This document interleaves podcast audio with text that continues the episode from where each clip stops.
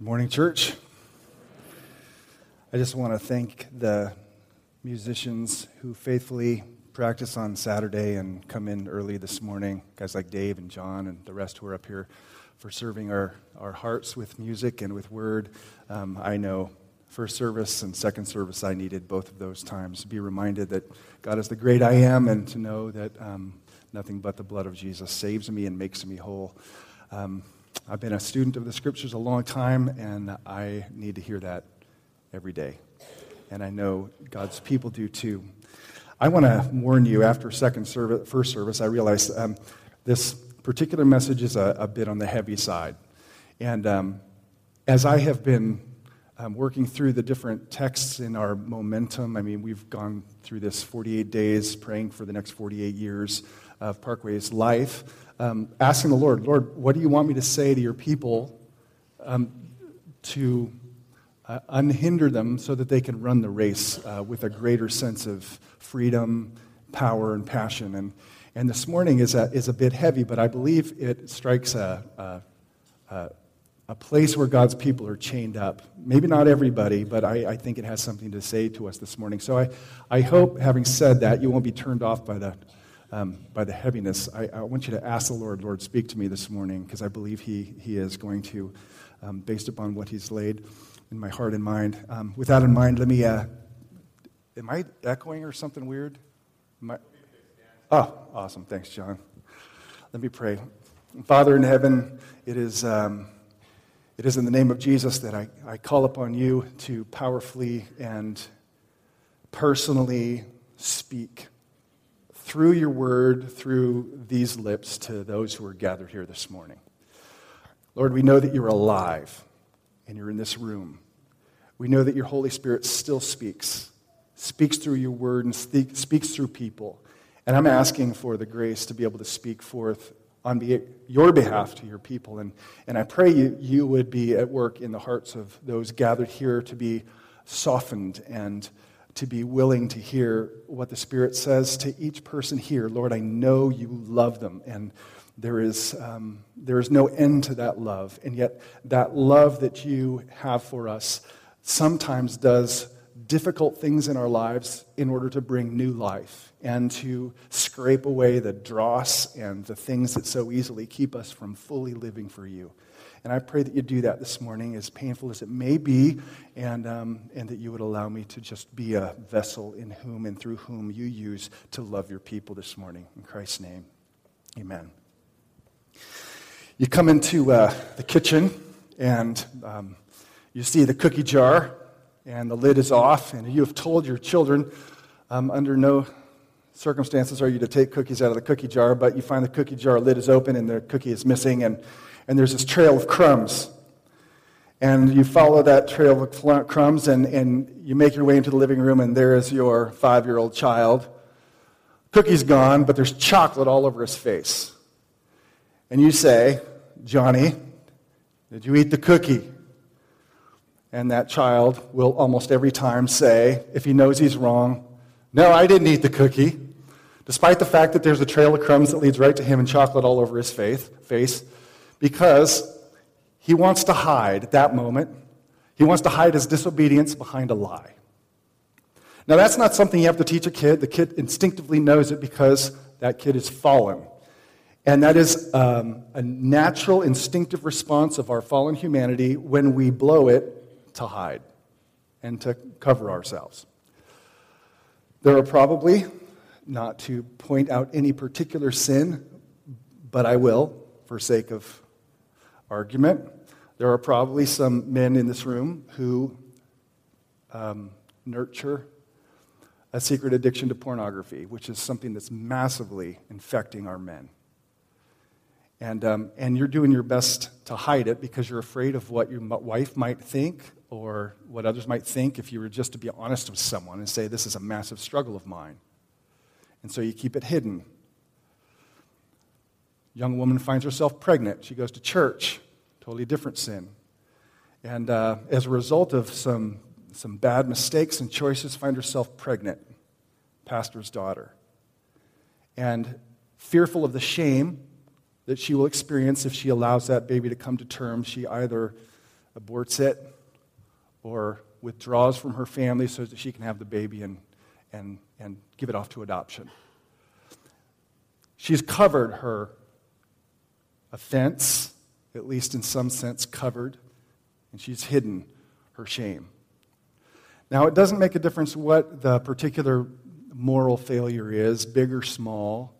Um, that is our fundamental instinct is to hide and cover, even in the church, um, because we're afraid of what others might think of us. We're afraid of being judged, afraid of being condemned. And that's not just true in terms of us being the ones who cause the problem, but it's also possible for someone to be sinned against and therefore feel shame. That is, people sometimes feel shame not because they did anything wrong, but the person that they loved did them wrong. Think of somebody who has been molested and, and the dirtiness that they feel and the sense of shame that they feel. Um, even though it may be a false sense of guilt, they don't want to say anything, even though they're not the ones who have sinned. And that hiding and self covering that we instinctively do goes contrary to freedom. And I believe it can be a massive hangup in God's church when we take that approach. That's the instinctive fallen approach to hide and to cover. And I really believe that the Lord led me to address that this morning.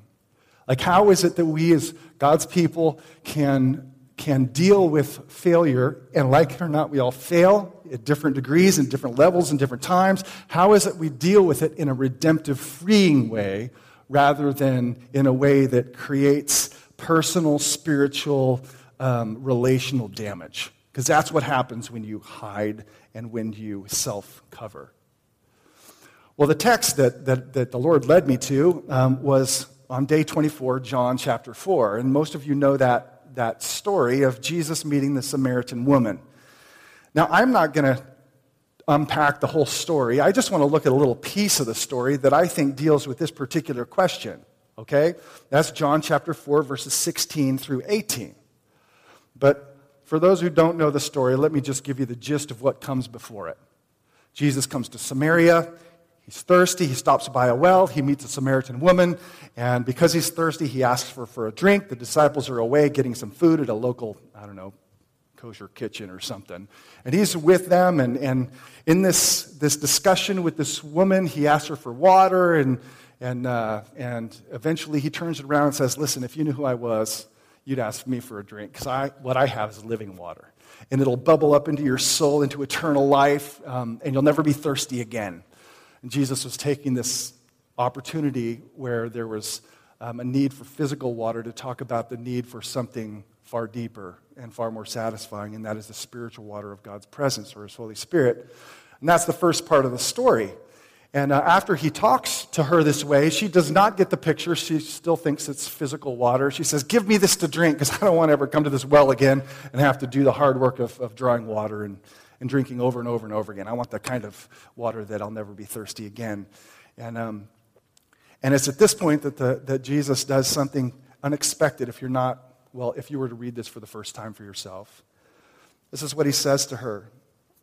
The strange request, he says, for 16, go Call your husband and come here. Now, he's making this statement knowing full well that she's not married, as you'll find um, in verse 18. The woman answered him, I, I have no husband. As she's saying, I'm single. Jesus said to her, You're right in saying, I have no husband, for you have had five husbands, and the one you have, uh, the one you now have, is not your husband. Uh, what you have said is true.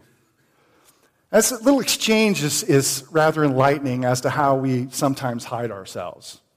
You know, Jesus says, Go get your husband. And she says, I don't have a husband, which technically speaking is true. And technically speaking is not wrong. I'm single. And then Jesus basically says, Listen, you may be technically single, but I see who you are. And then he goes on in, you know, verse 8 to kind of pull back the veil to say, I know your past failures and your present failure. You've had five husbands, you've been married five times, and the guy you're shacked up with right now is not your husband. Like in this one moment, he has just identified, revealed to her, exposed her, her massive past failures and her present one. Marriage isn't a modern problem, it's an, it's an eternal problem as far as as long as there's been sin in the world. It's been hard. This woman has been married five times. That's like that's something that should make you know one of those Hollywood shows. Five times this woman's been married and, and hasn't made it work. Five failures. And then, of course, she's living with somebody at this point, which the Bible calls fornication. She's living in sin. There's no way, shape, or form about it. That's a sin. So he has just identified her sin. Now, it, it is interesting to me that, that her first response, technically speaking, is true, but behind the technical truth, she hides a whole wealth of failure. And we, we do that today, too. Um, we have a way of hiding ourselves behind technical truths. Um, I, I became a master at this in high school with my parents and with teachers, where what you say technically is true, but it hides something. My best friend in high school was a guy by the name of Walter. I called him Wally. He called me Deck, D E C K, short for Deckard. And we decided that one evening there was a practice on our, our local high school. It's out in kind of rural uh, Newcastle, Loomis area. And uh, we decided we were going to light off a rather large firework. Now, if I did this if someone did this today in RMEO, you'd get arrested and sent to juvie for I don't know how long. But we took, we smuggled in this firework, and, and he bought it, and I lit it. And it went off just as the teacher's instructor arrived. But, but we had a long enough fuse that uh, we were able to get away from it before he arrived. So the thing blows up. I saw the flash in his, his glasses as he pulled into the school. And he gets out of the car, and he, he knew that it was probably one of two people, or maybe both, and it was me and Wally. And so he called us. He says, Did you guys do this? And being a good Christian boy who didn't want to technically lie, both of us, oddly enough, he's a missionary now and I'm a pastor, um, said, we, can, we, we had the scheme, a hasty defense. He said, Did you guys do this? Well, the firework wasn't mine. So I said, Hey, listen, that wasn't my firework. My friend Wally, who owned the firework, he didn't light it. He said, I don't light it. So, technically speaking, I was being truthful. It wasn't my firework. I'm telling the truth. I didn't light it. Both hiding the fact that we were moral failures underneath this technical lie. We still do that. Accountability partners and what we share with each other is like, technically speaking, I didn't have trouble today as of the last five minutes, but if you were to look beyond that, yeah, there's problems. Well, that's what she does. She hides behind the technical truth, her failures. Same kind of thing, she's hiding. Now, why is it that Jesus takes the time at this point to go ahead? I mean, he could have just left it at that. He says, No, you, you have five husbands. You've had five failures, and, and now you're living in sin. Why does Jesus do this? And if, if I may, I, I, I'd like to answer that question by going back to the beginning of the Bible and just jumping to two places, and then I want to come back here. And I'm, I'm hoping that you'll follow because I think you'll see exactly why he does it and the need for it. All right? To answer that question, let's go all the way back to the beginning, Genesis chapter 3. And you know the basic story. I'm not going to belabor it, but, you know, God says, you know, don't eat from the tree of the knowledge of good and evil. And of course, they violate that single command. They only had one rule they had to keep, but they violated, they took it. And Genesis record, records their response to their failure. Now, I want you to keep three concepts in mind here, and I want you to hold them in your head. One is the idea or concept of self covering. That is, when we cover or hide ourselves. We're the subject of the verb and the object. We hide ourselves. Second concept is that of exposure of having failure revealed, brought out into the light, exposure. And the third one, in contrast to self covering, is divine covering, that God covers. Those you're going to see are two very different coverings with two very different results. So, with those three concepts in mind self covering, exposure, and God covering or divine covering look at their response. Verse 7 Then the eyes of both were opened, and they, they knew that they were naked. And naked, it wasn't simply a fact of them being au natural. Um, it's a fact that there was an association of nakedness with guilt, shame, sin. All right? I'm going to come back to talk about that in a second. But that's, that's what nakedness was associated with. So they saw that they were dirty and they were, they were shamed and they felt um, um, unworthy and, and, and all of those feelings you feel with guilt. And as a result of it, he says in the middle of verse 7 they sewed fig leaves together and made themselves loincloths. So they're making coverings for themselves to hide what is associated with guilt and sin. Verse 8 And they heard the sound of the Lord, of Yahweh, uh, God, walking in the garden in the cool of the day. And the man and his wife hid themselves. Now, this is tragic. They hid themselves from the presence of the Lord God. They, they withdrew from the most blessed reward of all times. That is God's presence. They're pulling away, hiding themselves in the garden. Verse 9. But the Lord called to man and said to him, Where are you? Now, God fully knows where they are. But I believe that God is intent on not only pursuing his people, which he's going to do through the rest of the Bible, but on exposing their sin and also the hope of redemption. Where are you? And he said, I, I heard the sound of you, this is Adam, um, in the garden, and I was afraid because I was naked, and I, I hid myself. I is the subject, hid myself. That is self covering. Now, you notice what that does, the, the, the hiding and self covering. It, it naturally creates relational isolation and separation. I mean, Adam's covering himself up not just from God, but from Eve too, and Eve from Adam, and then both from the Lord. There's this, there's this relational um, isolation and separation that takes place as a result of that self covering. You follow? In other words, it, it moves opposite of healthy, honest, loving, self giving relationship where people give to each other or are honest to each other. This is tearing apart the relationship. That's the effect that this self covering has. Not just on Adam and Eve, but on us too. The same kind of isolating, separating um, results happen when we try to hide and, and self cover. And if you don't think so, I don't know if any of you have had an alcoholic um, friend or, or, or, family member in which you see them retreating from family functions and they're not hanging out with their friends anymore. You know something's wrong. Why? Because they're trying to hide. And they're pulling away from the relationships that probably are the most important and the most rich. That's what happens when we self cover. Now, as the story goes on, you know, God in- initiates an interrogation. He not only pursues them, says, Hey, where are you? But once he has them, he starts to ask questions. What, what have you done? And there's this, you know, finger pointing and blame going on. He, first he asks Adam, and Adam, Eve, and then Eve, the serpent. And by the, by the time it's all said and done, through this interrogation, it becomes clear that they're guilty. That is, in a manner of speaking, God has exposed their guilt. But not because he's mean, but because God is intending on covering it. And you can't cover it unless it's first exposed.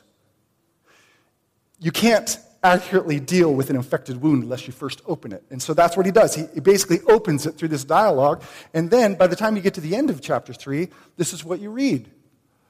The Lord God made for Adam and for his wife, the serpent doesn't get squat. For his wife, garments of skins and clothe them. The first part, they're trying to self clothe and, hide themselves, which doesn't work relational isolation and separation. And here the Lord comes graciously after he's, he's exposed the fact that you're guilty and he comes and he makes, this is God covering, this is divine initiation of, I'm going to give you something to cover up that which is associated with guilt and with sinfulness. Um, the skins of animals, which of course implies that blood was spilt, that someone gave a life in order for them to be covered. Uh, a theme that is really powerful all the way through Scripture and climaxes at the cross. Um, but God is the one who's covering it at the expense of the death of another. So here you have these, these kind of three pieces. You see it in Genesis 3. There's self covering, which goes negative, and then there's exposure, which leads to covering, but not covering, self covering, but God covering. Now, with those three things in mind from Genesis and how the negative self covering affects us, track with me here. Let's jump to King David in Psalm 32. I have it. Um, it'll be behind me on the screen if you can't flip that fast or you've never won a sword drill in your life, you can just look up here. You're going to see those same three things come, come to mind. David said, Blessed is the one, this is a psalm of penitence, and he wrote it out of his own experience when he hid himself and then dealt with it appropriately, and then he wanted to tell us about it, which is why the psalm exists. He says, Blessed is the one whose transgression is forgiven, whose sin is covered. There's a word, covered. Blessed is the man against whom the Lord counts no iniquity, and in whose spirit there is no deceit. And deceit, at the end of verse 2, must mean not keeping it hidden. Comes out with it. Verse 3, 4, this is David looking back on his own experience when he was in the cave and concealed. He says, When I kept silent, my bones wasted away through my groaning all day long. For day and night your hand was heavy upon me. My strength was dried up as by the, by the heat of summer. Verse 5 changes. I acknowledged my sin to you, and I did not cover my iniquity.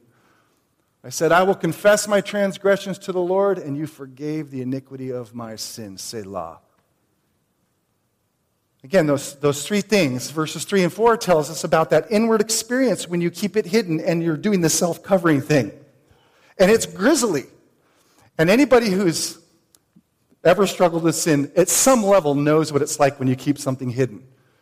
It's like when I, for when I kept silent, when, that is when I was hiding it, my bones wasted away within me through my groaning all day long. There's this sense of inner wasting, of pain, of groaning, this inner agony and um, torment that you feel here. In addition to that, he says, For day and night your hand was heavy upon me. Your hand, God's hand, was pressing down on him. Now, a believer has a really difficult time living in sin because you know what? God's hand comes down, and I think what it means is it's coming down on the conscience of the believer, and there's a sense of swelling, intensifying guilt that just makes you miserable. Anybody ever felt that before? I have. Your hand is pressing down heavily upon me. It's guilt. Anybody ever read? Um, it's kind of a dark story, but Edgar Allan Poe's uh, Tale of the Heart. Edgar Allan Poe is kind of like the you know Stephen King of back then. And, and uh, anyway, I had to read the short story one time of his called Tale of the Heart, a Telltale Heart. And um, I liked it. It was dark. Maybe that says something about me. But uh, there's this, uh, you know, this guy that hates this old man, and so he kills him. And then to dispose of the body, he buries it under his house. Actually, under his table, I think, under the house. And after this murder, he starts to hear a heartbeat.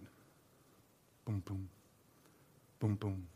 He's like, and he's and it's coming from the floorboards of his house. Boom, boom. It's getting louder and louder. Boom, boom, boom, boom. So he uh, exhumes the body and, and proceeds to, now this is sick, but he dismembers it and puts it back. Covers it over with planks, thinking, I got it covered. Pretty soon the heartbeat comes back. Boom, boom. It gets louder and louder and louder until there's a, there's a knock at the front door, and, and he goes to the front door. It's the police officers. Meanwhile, he's hearing this boom, boom. But there's this, this heartbeat going on underneath his house. And he's totally freaked out because he thinks the police officers can hear it. Well, he invites them in, as you would, and maybe not do, I don't know. But he invites them in. They sit around the table, and right over the place where this body is buried, and he continues to hear that heartbeat get louder and louder and louder. And the police officers are talking to each other like they don't hear anything. And he, he's sure that they're making fun of him and that they can hear it, and he's going to be, you know, accused and taken down to the clink. Finally, at the end, after his the heartbeat is just going boom, boom, boom, so loud. He finally says, It's me! right there. Cops never heard anything. It was the sound of his own conscience beating. He couldn't handle it.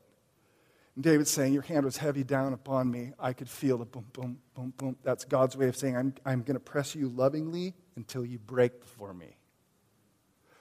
And then that last part, you know, my strength was, was dried up as by the heat of summer, that he's completely exhausted.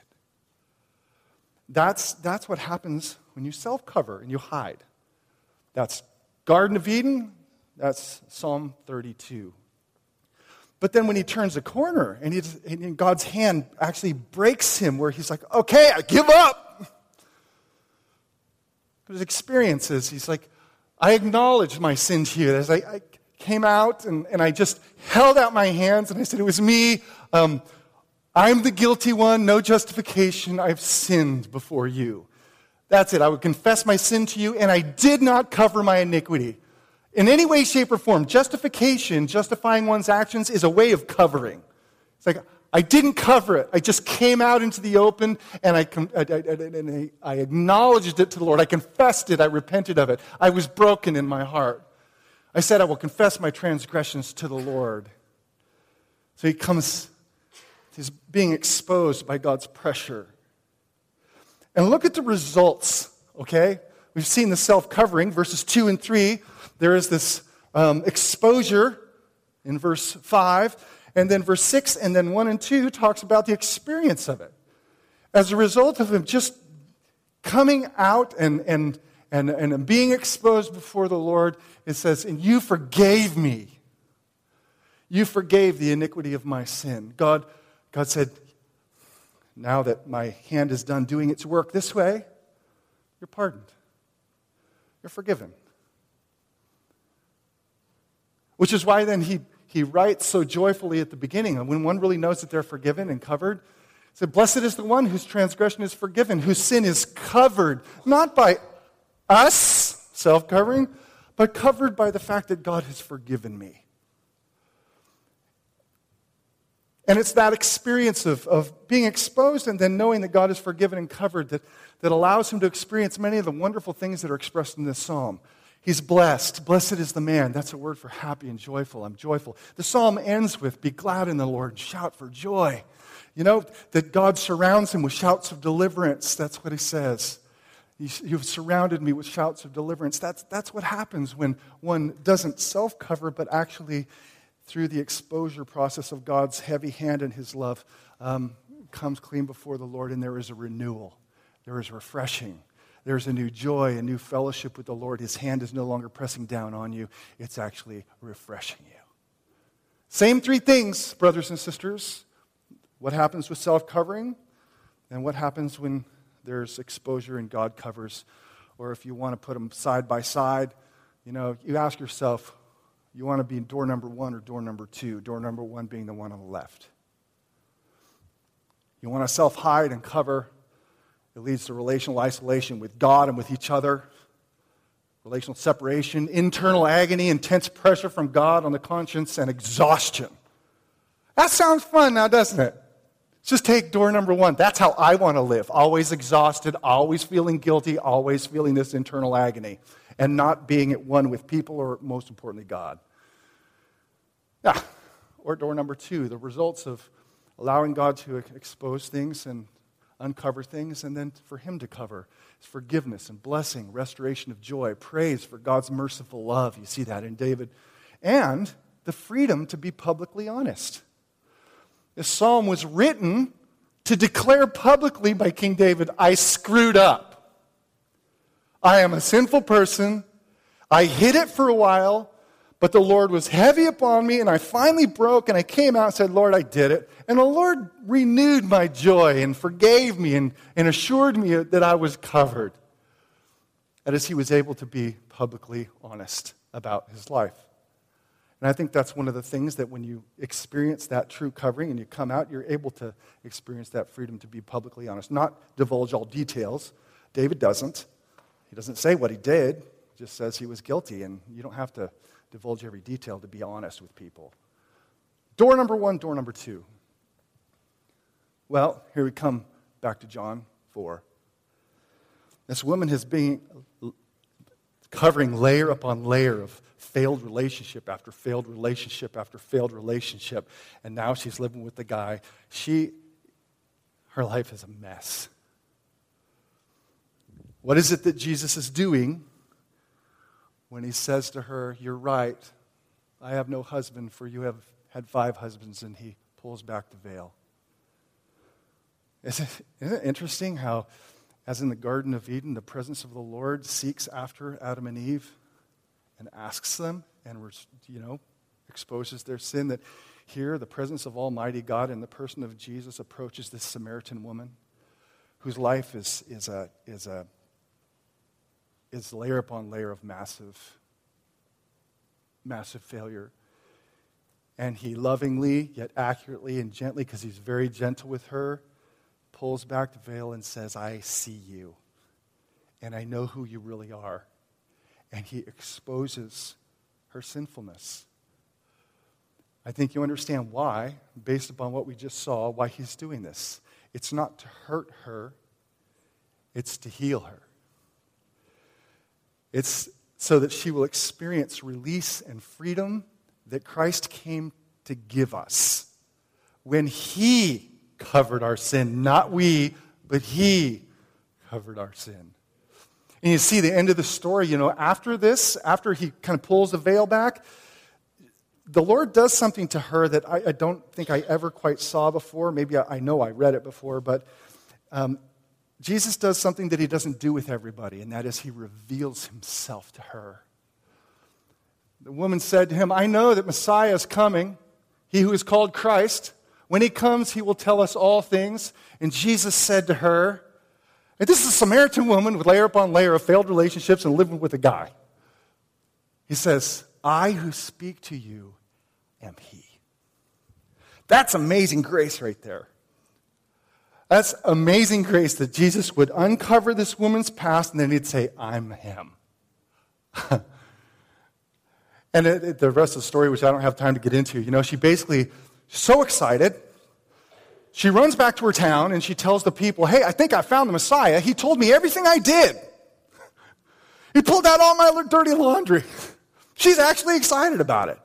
And the townspeople hearing this are so flabbergasted that they come to find Jesus, and it says that they discovered that he was, or learned that he was the Savior of the world. That's a picture of a woman who's, who's met somebody that alters her life after he exposes. I know that you're a sinner. And so here's the thing is that before you can ever fully understand what Jesus came to do, you have to know your own personal, deep need to have this thing covered not by us, but by Him. You know? One final thing, and, and then I just want to say a word of application. As you know, in the rest of the Gospel of John will lead up to, and everything has the cross in mind, where Jesus will make the one and only covering that will ever cover anybody's sin. And the animal skin did not save Adam. That was just a way of saying, someday I'm going to provide for you blood that will cover. Nothing else can. But it's not by accident that Adam and Eve, God covered their nakedness. I physically covered their nakedness. It's not by accident that when Jesus was exposed to public humiliation, he was stripped naked. As a way of signifying that the shame and guilt of humanity he now experienced as he himself was exposed to public shame on our behalf. It just blows me away that he took our shame And that's the, such the good news that he took the shame so you don't have to hide anymore because God has provided a covering and allow him to just you to be free with him. The most direct application, if you're sitting here, some of you, perhaps just a few, could be really uncomfortable this morning because um, you're one of those people who has been living in the cave. You felt that relational isolation from God and with other people. You have felt that inner agony. You felt the intensifying effects of, of that sin upon your conscience, and you feel exhausted. Infidelity, some addiction, I don't know. You probably do. I don't want you to feel uncomfortable this morning. I want you to hear the Spirit of God speaking to you personally, saying, It's time to come out of the cave. Because I want more for you than that. That's a shriveled up, little tiny life. Let come out into the open and lay it before me and allow yourself to be broken as I broke David. And then allow me by my Holy Spirit to assure you it's covered and it's gone. And I don't see it anymore. If you're one of those people, that's exactly what the Spirit says to you this morning. Come out of the cave because I want life and freedom and joy and blessing for you, come out of the cave and be honest with me.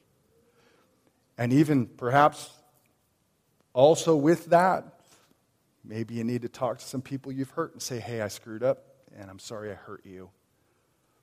Or even do James when it says, confess your sins one to another, finding a trustworthy person that you can just say, hey, I need to tell somebody in addition to the Lord.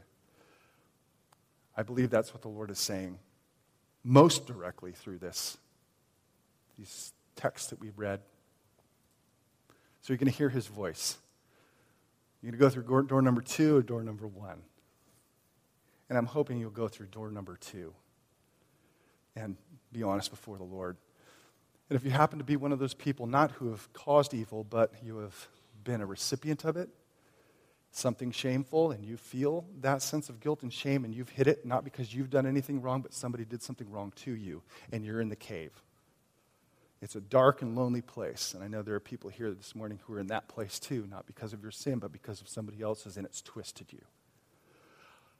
I think the same message is to you too. It's just like, come out of the cave, don't live in the prison of false guilt, and allow the blood of my son to heal you, and the truth of my son to heal you.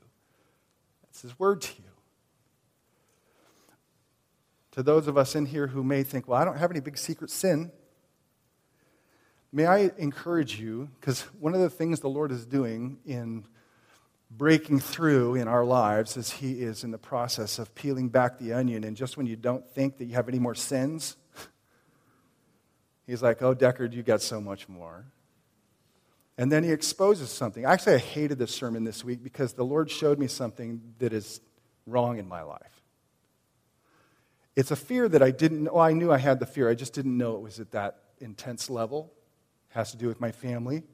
And I know it's a fear because it produces anxiety in my heart.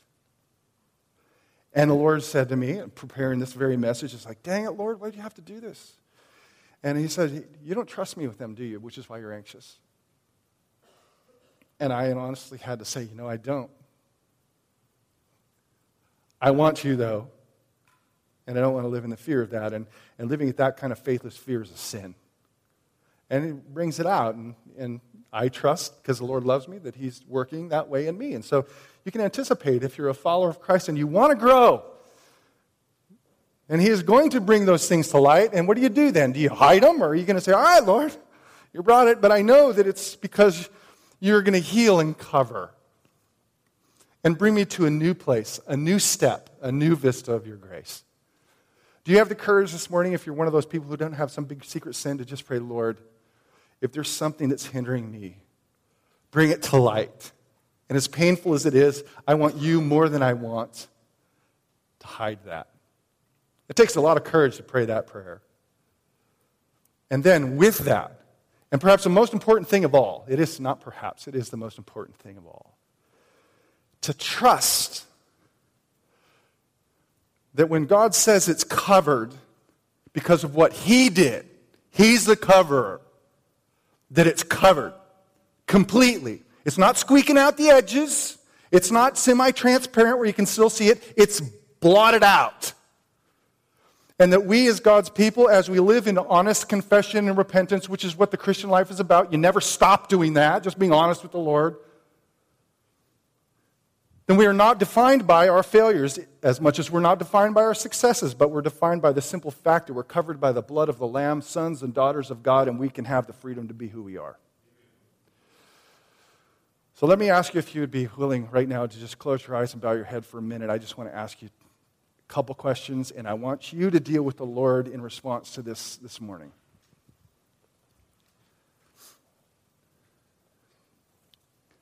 First, to those living in the cave. The Lord knows where you are and He sees you. And the Lord is someone who loved us while we're still in the cave, still in our transgressions. Will you this morning be willing to just come out before Him out of the cave and experience the new, refreshing, gift of his fellowship and his renewed affirmation of his forgiveness of your sins. I, I pray, Lord, please give them the courage this morning. May this be one of those major turning points that brings some out of the cave. And that others of us in here, do you have the courage to just pray, Lord, I want you more than I want my comfort? And will you continue your work of, of sanctifying my life, of, of removing those hindrances that keep me from fully experiencing, surrendering, and following, enjoying you?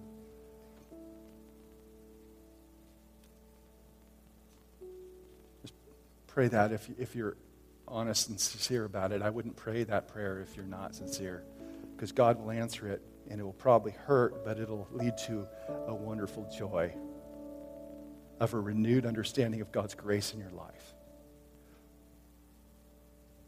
So, right now, it's between you and God. This is the moment, right here, right now.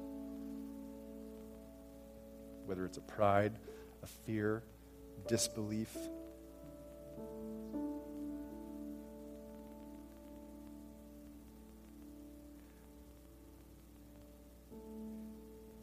Once you've talked with Him, if you had the courage to pray the prayer or just say, Lord, I want to come out of the cave, I encourage you to join us in this final song as a prayer.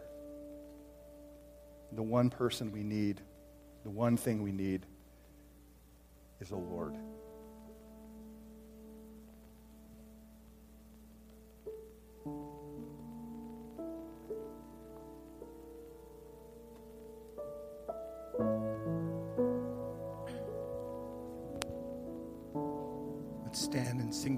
This final song. May God, in His kindness, grant us repentance that leads to Christ.